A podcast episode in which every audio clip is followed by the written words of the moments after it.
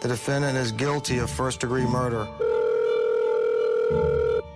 My name is Jack Lawrence, and this is One Minute Remaining, Hi, I'm uh, David Jolly. My name is Amelia Carr. My name's Helen. a podcast released weekly where I'll talk to multiple inmates all serving lengthy prison sentences for some very serious crimes. Get ready to join me in the conversation as we explore these incredible stories. You have one minute remaining. Hey, I'm Ryan Reynolds. At Mint Mobile, we like to do the opposite of what Big Wireless does. They charge you a lot, we charge you a little. So naturally, when they announced they'd be raising their prices due to inflation, we decided to deflate our prices due to not hating you. That's right. We're cutting the price of Mint Unlimited from $30 a month to just $15 a month. Give it a try at mintmobile.com slash switch. $45 upfront for three months plus taxes and fees. Promo for new customers for limited time. Unlimited more than 40 gigabytes per month. Slows. Full terms at mintmobile.com. Jag personligen har ju alltid trott att eh, hon gick ju på isen. Det är ju vad jag alltid har trott. En olycka. Ja, tragiskt. Men sen vet man ju inte heller. Det är ju det som är det tråkiga. Ju, om det inte är någon riktig klarhet i det. Therese och systern Helenas kompis Henriks teori är att Therese omkom i en tragisk olycka. Men hur platsar egentligen en olycka in i bilden? Det vi vet från nyårskvällen är att Oskar och Therese vid något tillfälle börjar tjafsa med varandra. De vill gå hem tidigare än de andra och ber systern Helena om nycklar. Och hon ger dem då medvetet fel nycklar. Strax efter att de gått stöter vittnet Jakob på dem vid en backe i nära anslutning till Helenas lägenhet. Oskar lånar då Jakobs mobiltelefon och ringer till taxichaffisen Uno. Men sen kommer Oskar tillbaka till festen igen vid halv fyra-tiden, utan Therese, och ber Helena om att få rätt nycklar. Men försvinner iväg igen innan han har fått dem. Kanske är det då så att Therese stormade iväg ensam under tiden Oskar går tillbaka för att hämta rätt nycklar. Kanske går hon då ut på sjön Hillen och kanske går hon då igenom isen. Men vad tror du har hänt då? Hon, de bråkar, hon sticker. Varför Ja. går hon ut på isen? Ja, jag menar varför går någon människa framför ett tåg? Jo. Jag menar du, det är ju ingen som vet hur, vad som rör sig i någon annans huvud. Nej. Och inte för att jag tror att hon var självmordsbenägen utan hon ville väl komma undan eller något. Alltså hon var ju, hon var ju sån. Hon, det var ju skygglappar rätt fram du vet. Inte för, det har inte jag en aning om. Men det är bara något, det är något som jag tror. Mm. Det är jag ingenting som bygger på det. Nej, nej. Förutom att jag vet att isen höll för jag var ju ute dagen efter och gick bara själv. Så jag är ju helt övertygad om att jag visste att den höll. Det som talar emot teorin om olycka är att Therese enligt uppgifter senare påträffades utan vatten i lungorna samt med en skada i huvudet. Jag frågar även vittnet Jakob om vad han idag lämnats med för tankar om vad som har hänt. Konstigt på mig. Vad tror du har hänt och allt du... Jag tror att hon har bragts om livet. Men eh, jag tror att eh, det är någon som har gjort någonting. Får jag känslan. Och så har vi då mordet på Uno att ta i beaktning. Uno som också påträffades avliden i sjön Hillen och med skador i huvudet. Finns det där någon koppling? Vi har inte lämnats med någon uppgift som övertygat oss om en tydlig koppling. Men att det sker ett dödsfall till med vissa likheter i en så liten ort som Rörvik är ändå anmärkningsvärt. Liknande tillvägagångssätt. Mm. Vad tänker du kring det? 2004, Ludde, att han var ju bara 13, den skulle Ja, precis. Nej, jag tror inte han har någonting med det att göra. Nej. Jag minns inte ens hur han var när han var 13. En väldigt blyg kille i skolan liksom. Så där tror jag inte det finns något. Men det är ju som du säger, det är ju liknande eftersom båda är i vatten. Sen hörde jag Jonny sa någonting om att han hade yrat om att han hade sett eh, Therese mördare. Exakt. I den förundersökningen om Unos mord så nämner han lite saker som är intressanta. Ja. Men som inte tyder på att han har gjort det. Utan att han har sett någon annan. Och då vill man ju veta hur vet han kan, kan ha sett och han bara antar att det är han för att alla pratar Mm. om det. Ja, nej, jag vet inte för... Det finns också en teori som flyter omkring och det är att Uno eventuellt skulle ha varit ett vittne till det som hände Therese under nyårsnatten. Det finns ju trots allt en koppling eftersom ett av de sista kontaktförsöken som görs medan Therese fortfarande var vid liv är till just Uno, då Oskar ringer honom för att be om skjuts. Vi hör Sara. Alltså Ludvig var ju, han var inte ens fyllda 13 år när Therese försvann. Och han, han var inte ens med, alltså han hade det bra i familjen hemma då. Alltså det kan inte, det är helt, det är jätteosannolikt att det skulle kunna finnas något samband. Och varför skulle, varför skulle Uno så, eller varför skulle de ha ihjäl honom tre år senare? Det är också orimligt. Om det nu var så att han hade sett någonting den kvällen. Eh, vilket jag inte tror att han hade. Nej. Men eh, det Ludvig har in, alltså det är skitkonstigt att det har skett eh, två mord i Lilla Rörvik, jag vet. Och eh, Leif GW Persson tog upp det på Brottsjournalen. Men eh, alltså jag kan inte se att de har någonting att göra med varandra. Ja, det har ju, en annan har ju väldigt, väldigt, väldigt svårt att se den kopplingen, kan jag ju ärligt säga. Nej, inte heller kompisen Henrik anser att det finns någon koppling mellan Therese och mordet på Uno. Nej, för jag vet... Jag kommer ihåg då nu när de tog upp det där i, vad heter det, Veckans sport eller vad fan det var där med GV och han sa det, ja där tycker man ju se något man bara blir bara trött av att höra sånt liksom. Man bara, Vad är det som gör att du inte ser något? Nej men vad, vad, vad, det är liksom...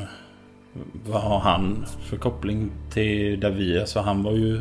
Han kan ju inte varit gammal då liksom så det... Jag har ju rätt svårt att se den kopplingen till en 18-årsfest. Så frågan kvarstår alltså, vad exakt det var som hände Therese. Ja, alltså jag... Någon, någon har ju gjort henne någonting. Förmodligen. Eh, jag har svårt att tänka mig att... Jag tror definitivt inte hon har gjort någonting. Alltså att hon har tagit livet av sig, det tror jag inte. Nej. Det känns, nej, det känns för långt bort. Det, nej, jag tror inte det. Alltså det mest troliga är väl att någon eh, kanske har gått förbi eh, när, hon, när hon var på väg till lägenheten då eller kört förbi. Alltså jag vet ju inte vilket folk som var ute mer. Mm. Eh, och de har liksom stannat och pratat med henne eller någonting. Eh, och sen tagit med henne någonstans. Mm. Och nu gjort vad de ville göra. Eller så. Det är väl mer den känslan jag har. Eller som jag har tänkt i alla år. Så är det ju att något sånt har hänt. Ja, jag förstår. Mm. Alltså jag vet inte, det är jättesvårt. Det, det man vill det är ju att om det nu är mord så vill man ju veta vem det är och hoppas att den personen åker in fort som fan. Med tanke på att inga uppgifter gjorts offentliga av polisen tycker jag att vi lyckats komma en bra bit på vägen med kartläggningen av hur allting hänger ihop. Men frågan är hur långt vi kan komma och hur nära vi kan gå. Du lyssnar på podcasten Motiv om fallet Therese. Del 5 av 6. Mitt namn är Nils Bergman. Alltså, det som vi, eller det som jag har frågat mig själv många gånger är ju upptäckte att Therese var borta när han kom tillbaka. Utan nycklar för övrigt. Eh, varför ringde han inte till någon och frågade vart hon var? Varför irrade han runt i samhället som en idiot? Eh, och sen så kom jag flera timmar senare och bara knackade på och bara Åh, Therese är borta. Det är också jättekonstigt. Um, och sen, uh, han måste, alltså, någon måste ha haft en bil för att ta Therese till Hilden. Ehm, man kan ju inte släpa henne genom hela samhället. Det är ju, på and, alltså, det är ju typ en och en halv kilometer dit. Så det måste funnits någon bil. Om det är så att Therese bragts om livet och sedan på något sätt dumpats i den i stort sett isbelagda sjön Hillen så har en bil behövts, är teorin. För att ta sig till Hillen måste man gå genom hela Rörviks stadskärna, alltså omkring en och en halv kilometer. Vilket känns för långt om man släpar på en avliden person. Hade, hade tillgång till bil där un, under den här... eh, Nej, han hade inte körkort då. Hade han inte. Han, han tog det något, något eller några år efter. Eh, efter ett av samtalen som vår researcher har med Therese syster Helena framkommer det att Oskar vid tidpunkten inte hade något körkort. Han kan alltså inte ha kört en bil med Therese i. Men när Johnny väl har Helena på tråden ber han henne ta om en uppgift som han tidigare hört och som är anmärkningsvärd. Det rör sig om Oskars reaktion när Therese sex månader senare hittas avliden. Kan inte du berätta igen hur det var med, med den här kring själva händelsen med, med, med skorna med din, med din mamma? Hur, hur det var liksom? Jag frågade mamma det igår kväll hur, det var. Och det var att han hade på, påstått att uh, hon hade väl inga skor på sig. Mm. För er som kanske inte hörde så berättar alltså Helena här om ett samtal hennes mamma Annika haft med Oskar kort tid efter att Therese hittas. Han sa då spontant, citat, hon hade väl inga skor på sig. En mycket anmärkningsvärd och udda sak att spontant nämna direkt efter att man hittat henne. Eh, och det hade mamma fått upp av polisen och det, det var ju det, det reagerade ju polisen på. För att det är mycket på att de... Ehm, det, hur, hur kunde han veta det? Mm. Hur, precis, hur, hur, eller varf, varför tar han överhuvudtaget upp det med, med skorna när han, när han får reda på det? Ja, precis. Det, det är det vi, eller mamma funderade också, också väldigt mycket på. För det, de pratade ju inte ens om, om det. Nej. Eh, det var, eller så, det, det, det var ju, var ju inte på, på tal. Det var ju bara att de pratade om att de hade tittat henne och typ sådär. Och Mm. sen bara utan någonstans så bara frågade han om hon hade väl inga skor på sig. Jag vill veta mer om hur pojkvännen Oskars liv såg ut efter Therese bortgång. Men eh, nu kan vi prata. Ja, är det säkert att jag inte stör eller något? Jag kommer i kontakt med kusinen till en tjej som blev tillsammans med Oskar åren efter att Therese hittades död. Vi kan kalla kusinen för Josefin och Oskars ex för Amanda. Det var vid år 2006 som Josefins kusin Amanda blev tillsammans med Oskar. Så hon var ganska, hon har alltid behövt någon, någon, alltså någon manlig eh, förebild eller så. Mm. Det har hon alltid letat efter och sådär. Så jag tror kom in i hennes liv när hon var väldigt, eh, när hon behövde någonstans att bo. När hon var fortfarande väldigt ung och naiv och ja. Jag vet inte vad hon riktigt såg i honom, det kan jag inte förstå själv. Nej, jag förstår. Josefin vet inte riktigt vad det var Amanda såg i Oskar. En person som Josefin själv tyckte var obehaglig. Och hur länge var de tillsammans med just det? Det var länge. Jag kommer inte ihåg om det var så mycket som fem år eller något sånt där. Och de var förlovade och så. Till och med. Förhållandet Amanda inleder med Oskar blir snart till en mardröm. Ja, alltså jag vet ju allt som eh, hon har berättat tror jag. Eh, Josefin har fått många händelser återberättade av sin kusin. Och hon har också själv vid flertalet tillfällen varit med då Oskar varit väldigt våldsam. hon var väldigt rädd och så. Och jag var bara 15 år när det hände så att eh, jag hade precis fått moped och så. Så jag fick åka dit, för de bodde ju tillsammans då. Ja. Så jag fick åka dit varenda helg. eh, för att han var så full och arg då. Okej. Eh, och han var jävligt läskig alltså. Eh, han är, otroligt stark, alltså fruktansvärt stark. Josefin berättar att Amanda flera gånger ringde till henne i panik. Hon var rädd för Oskars irrationella beteende och heta temperament och bad därför Josefin ta sin moped och komma över. Josefin blir då själv vittne till våldsamheterna. Eh, en gång när han var full så tog, bar, han ner, eh, eller bar han ner ett eh, solarium som stod på övervåningen ut på gården. Helt själv. Alltså han fick enorm styrka när han blev arg och full. Och han eh, slog ihjäl hennes katter ibland. Eh, Hon hade flera katter och djur. Eh, och var han full och arg så kunde han bara slå ihjäl hur många som helst från henne. Oj. Och vi fick springa och gömma oss ganska ofta för att han, han sprang efter oss och så. Så han var, jätte, han var jättefarlig. Han hade, vad heter det, gåsar. Gåsar och katter och allt möjligt. Men han, han kunde bli så förbannad så han kunde åka hem från fester och sådär och slå ihjäl hennes djur. Mm. Och sen dagen efter var det som om ingenting hade hänt. Så helt, helt knäpp. Josefin berättar att det här pågick länge. De var båda för unga för att förstå hur allvarligt det här egentligen var. Och de berättar inget för någon annan. Sakta men säkert bryts Amanda ner. Mådde så dåligt och var så nedtryckt och vägde bara typ 40 kilo. Alltså så här, hon var helt, hon var skinn och ben bara. Så jag var den enda som fanns där ungefär. Men eh, kan ju inte ha varit så inledningsvis. Eh, Hon måste ju ha fastnat för någonting och, och varit ovetandes till en början om de här sidorna. Efter hur lång tid uppdagades det att han var våldsam? Ja, alltså ja, ja. Jag tror inte det gick så lång tid faktiskt för att hon, eh, hon var ganska utsatt och skör eller så från början. Mm.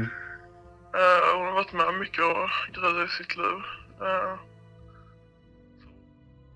Beskrivningarna jag tidigare hört gällande Oscar har varierat. Det är inte så många som tycks ha stått honom nära. Men det jag har hört är ju att han verkat läskig.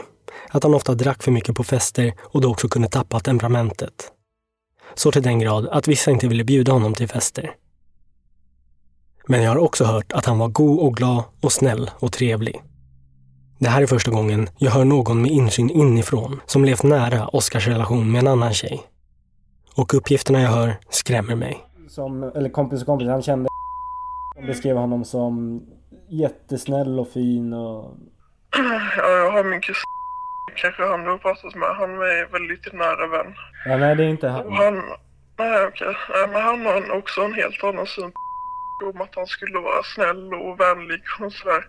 Och det, jag, jag blir nästan så jag skrattar när jag hör det för att eh, jag önskar att de var, har varit med någon gång när jag var yngre och fick åka dit varenda helg för att vara livrädd för sitt liv. Men jag har också hört eh, andra alltså, som har känt säga att han är jättesnäll och sådär men det är jättekonstigt att man... Ja, jag vet inte. Jag tror folk är väldigt rädda också för att berätta hur det verkligen är. Jag frågar Josefin hur hon mådde vid den här tiden. Hur det var att som 15-åring behöva ta sig till det hon beskriver som ett helvete, var och varannan helg. Ja, nej, jag var rätt så rädd var jag, men samtidigt så... Ja, det var min kusin det handlade om. Och hon var räddare än vad jag var. Och vad kunde du göra för henne? Hur, hur, eh, hur hjälpte du situationen? Lugnade du ner honom eller vad hände när du kom? Nej, det gick aldrig att lugna ner honom. Jag försökte göra det ibland, men det gick inte. Det var helt omöjligt. Så vi fick gömma oss eller... eh, Ja, gömma oss och vänta tills han hade somnat till exempel. Nej, jag tror inte att det, jag tror inte att alla, att många riktigt fattade hur illa det var där uppe för henne. Eh, alltså mina föräldrar förstod nog inte alls vad det var jag åkte till egentligen. Eh, att det var så farligt hos honom. Men det- var ju min kusin och vi har alltid varit nära varandra. Så. Men eh, är svartsjuk? Nej, jag vet inte om jag skulle säga att han är svartsjuk. Han blev, han blev knäpp när han drack. Det tycktes vara just alkoholen som utlöste Oskars vredesutbrott. Jag ber henne utveckla. Alltså när han dricker så blir han en helt annan person. Han blir djävulen själv. Och alla är emot honom. Han tror att alla är emot honom och alla vill honom illa. Så han ska skydda sig själv för någon annan gör någonting mot honom ungefär. Eh, så han blir helt, han blir galen. Han blir helt knäpp. Jag tänker på en, eh, vad, vad en eventuell utlösande faktor skulle kunna vara gällande det som hände Therese. Det var ju nyårsafton så många drack. Ja, jag tror att han drack för mycket och de började bråka för att de bråkade väldigt mycket. Eh, och det förvånar mig inte för hon verkade vara en tuff tjej. Eh, men de har bråkat och sen har han slagit till henne för hårt för han, är jävligt stark. Han är riktigt jävla stark. Så han har slagit till henne för hårt och av olycka tror jag. Jag tror inte det var meningen att han skulle röra henne. Eh, och sen har han fått panik. Och Så jag tror väl inte att han har planerat att mörda henne men... Eh, men han är jävligt stark och jävligt farlig. Mm. Josefin är idag övertygad om att Oskar låg bakom Therese död. Det bygger hon inte enbart på vad hon själv bevittnat gällande Oskars vredesutbrott, utan också av saker hon hört honom säga. Alltså jag har alltid trott att det är har mördat Therese. Alltid. För varje gång jag sov där på nätterna och så, så drömde han väldigt mycket. Och han kunde drömma och gå upp och säga förlåt Therese. Och, eh, ja, han kunde säga sådana grejer som förlåt Therese och jag ska inte göra så igen. Och, äh, jättekonstiga, lustiga grejer gjorde han när han sov. Och i och med att han var så våldsam och äh, kunde bli helt äh, svart i ögonen när han drack så... Nej, jag har alltid varit helt säker på det, säger han. Jag är bara glad att han tog sig därifrån. Jag fick kämpa med det i många, många år. Skulle ta sig därifrån. I sömnen har Oskar alltså, enligt Josefin, yrat om Therese, bett om förlåtelse och sagt att han aldrig ska göra så igen. Efter många år lyckas Amanda slutligen ta sig ur förhållandet och lämnar Oskar.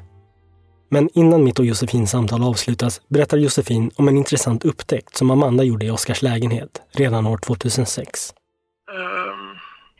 Um, jag... Jag fann hon letade i... Lät hon rensade ut lite i någon garderob eller någonting och så hittade hon uppe, eller om det var uppe på vinden eller något sånt där. Eh, eller garderob, jag kommer inte ihåg riktigt var hon hittade dem, men det var en sopsäck. En svart sopsäck som hon hittade med lite kläder i och så. Ett par skor och så var de väldigt leriga. Och så frågade eller vad det var för någonting och då blev han jättearg. Och sen eh, tog han påsen och eh, sen tror jag det tog en dag eller två men sen så kom pappa och hämtade kläderna. Och sen var det inget mer tal. Det här blir en mycket intressant uppgift. I Oskars lägenhet hittar alltså Amanda en svart soppåse med kläder i. Bland annat en svart jacka som var lerig samt ett par leriga gympaskor. Gympaskorna var i damstorlek och beigea. Efter att Amanda hittade dem och frågade Oskar vad det var för något blir han arg och inom ett par dagar kommer hans pappa och hämtar upp påsen och åker till en återvinningsstation i Lammhult och slänger den.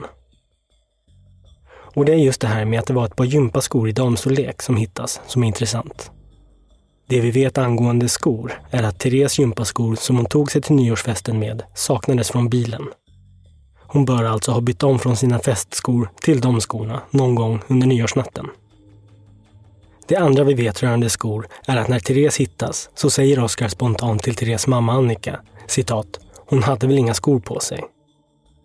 Och att Therese inte hade skor på sig när hon hittades bekräftades också av spaningsledaren Ola. Och sen hittar alltså en senare flickvän till Oskar leriga gympaskor i en soppåse i hans lägenhet som han sen snabbt ser till att göra sig av med.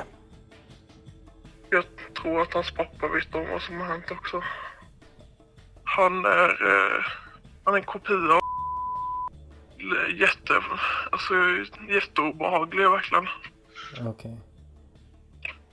Arg är han också hela tiden.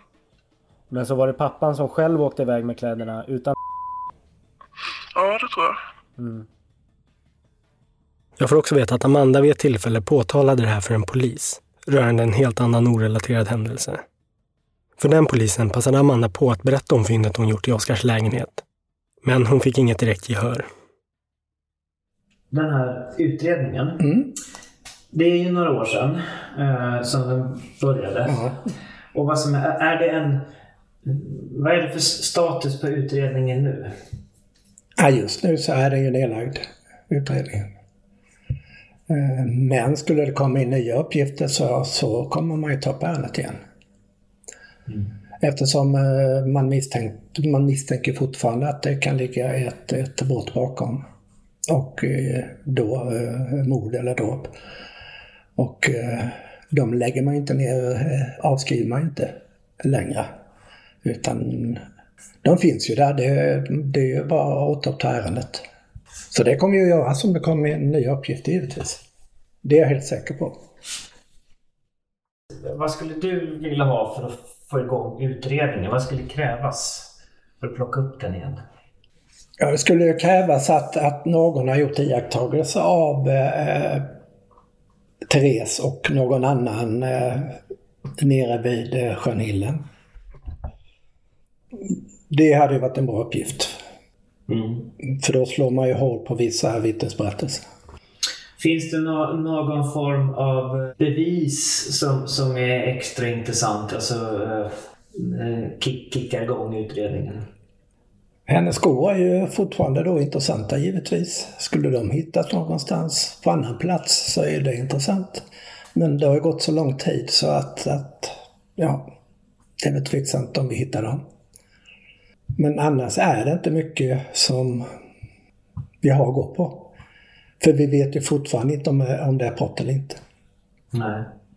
Skulle en uppgift om man kan säga, en för detta vän till pojkvännen ha, som har att hen skulle ha hittat ett par skitiga skor och jacka i en påse i garderoben eh, och när hen konfronterar pojkvännen eh, och undrar vad det här är för någonting så åker pojkvännen och pappa iväg inom två dagar och slänger den här, den här påsen med, med skor och, och jacka.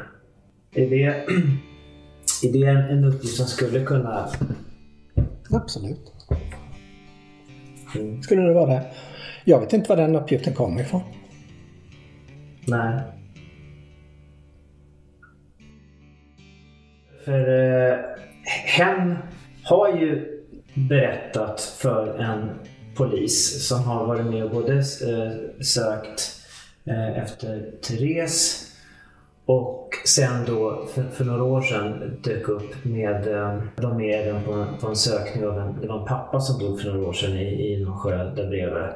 Eh, och då, då går hen fram till den här polisen och berättar de här uppgifterna eh, för honom. Och han säger ja, ah, okay, men det, det är inte intressant. Eh, Ja, det är ju ytterst märkligt om, om en polis får reda på sådana uppgifter. Att man inte skriver ner någonting då. mm. Tycker jag. det, det, det tycker jag Mm. Mm. För det här är uppgifter som inte jag har hört. Det är jätteintressant. Vad var det för skor exempelvis? Var det sådana skor som, som Therese hade på sig under kvällen? Det det är klart att det är jätteintressant. Mm. Och med tanke på att han, eh, när, när han får, när pojkvännen får reda på av Therese mamma, det är hon som berättar att de har hittat Therese. Mm, mm, Hon, hon kom ju med det budet så säga, till honom. Varpå han ur, ur ingenting alls eh, taget i luften, hon hade inga skor på sig, säger han. Vilket är en ganska konstig reaktion. Eh, och då är vi där med de här skorna Mm. igen. Mm. Eh, Det återkommer ju givetvis då. Mm. Ja, så, den, så, så en sån uppgift skulle ändå kunna... Självklart. Mm. En sån uppgift är jättebra. Det är bara märkligt att inte vi har fått reda på den tidigare.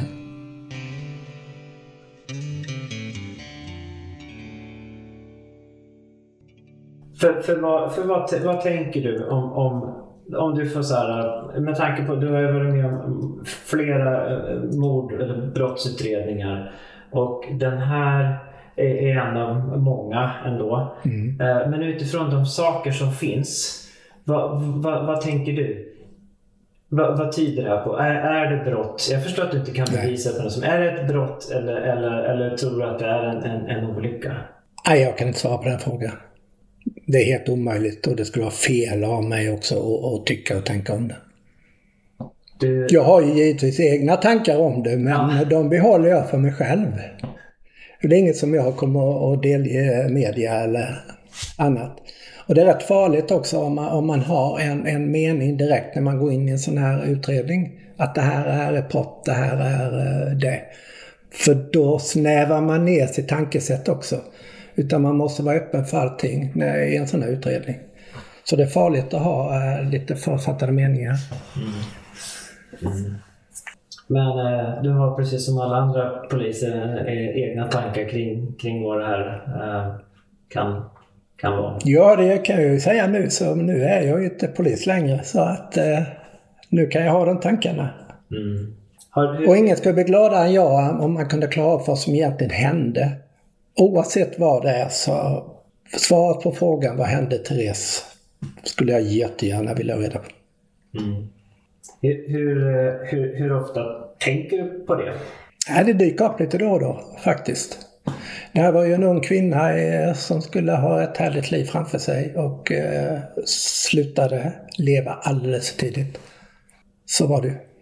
Men det är klart att det, det tar lite i hjärtat när sånt här händer. Det gör det. Detta är ett ärende som jag skulle vilja svara på. Vad hände egentligen? Mm. Och är det någon som bragde henne om, livet så vill jag givetvis att uh, den personen ska stå till svars för det också. Jag hoppas på en lösning.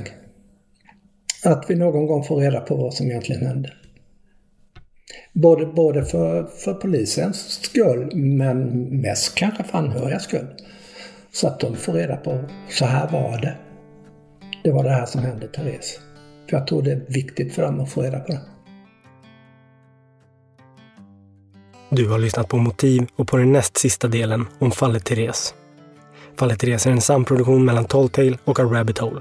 Det ser ut som att man kan utesluta att det finns någon annan person inblandad.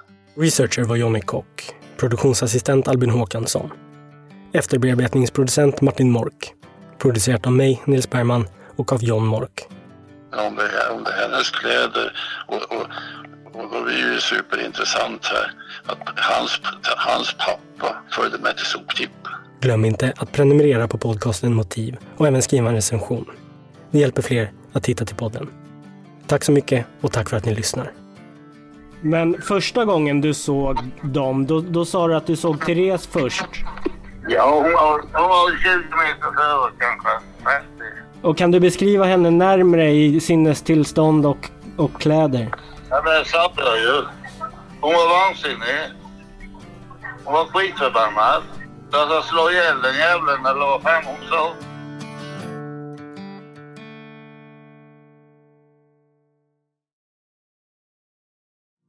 Motiv är en Talltale-produktion.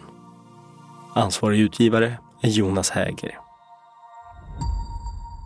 Och Motiv görs i samarbete med Lexbase. Ange rabattkoden MOTIV när du blir ny betalande medlem på lexbase.se och få tre kostnadsfria domar.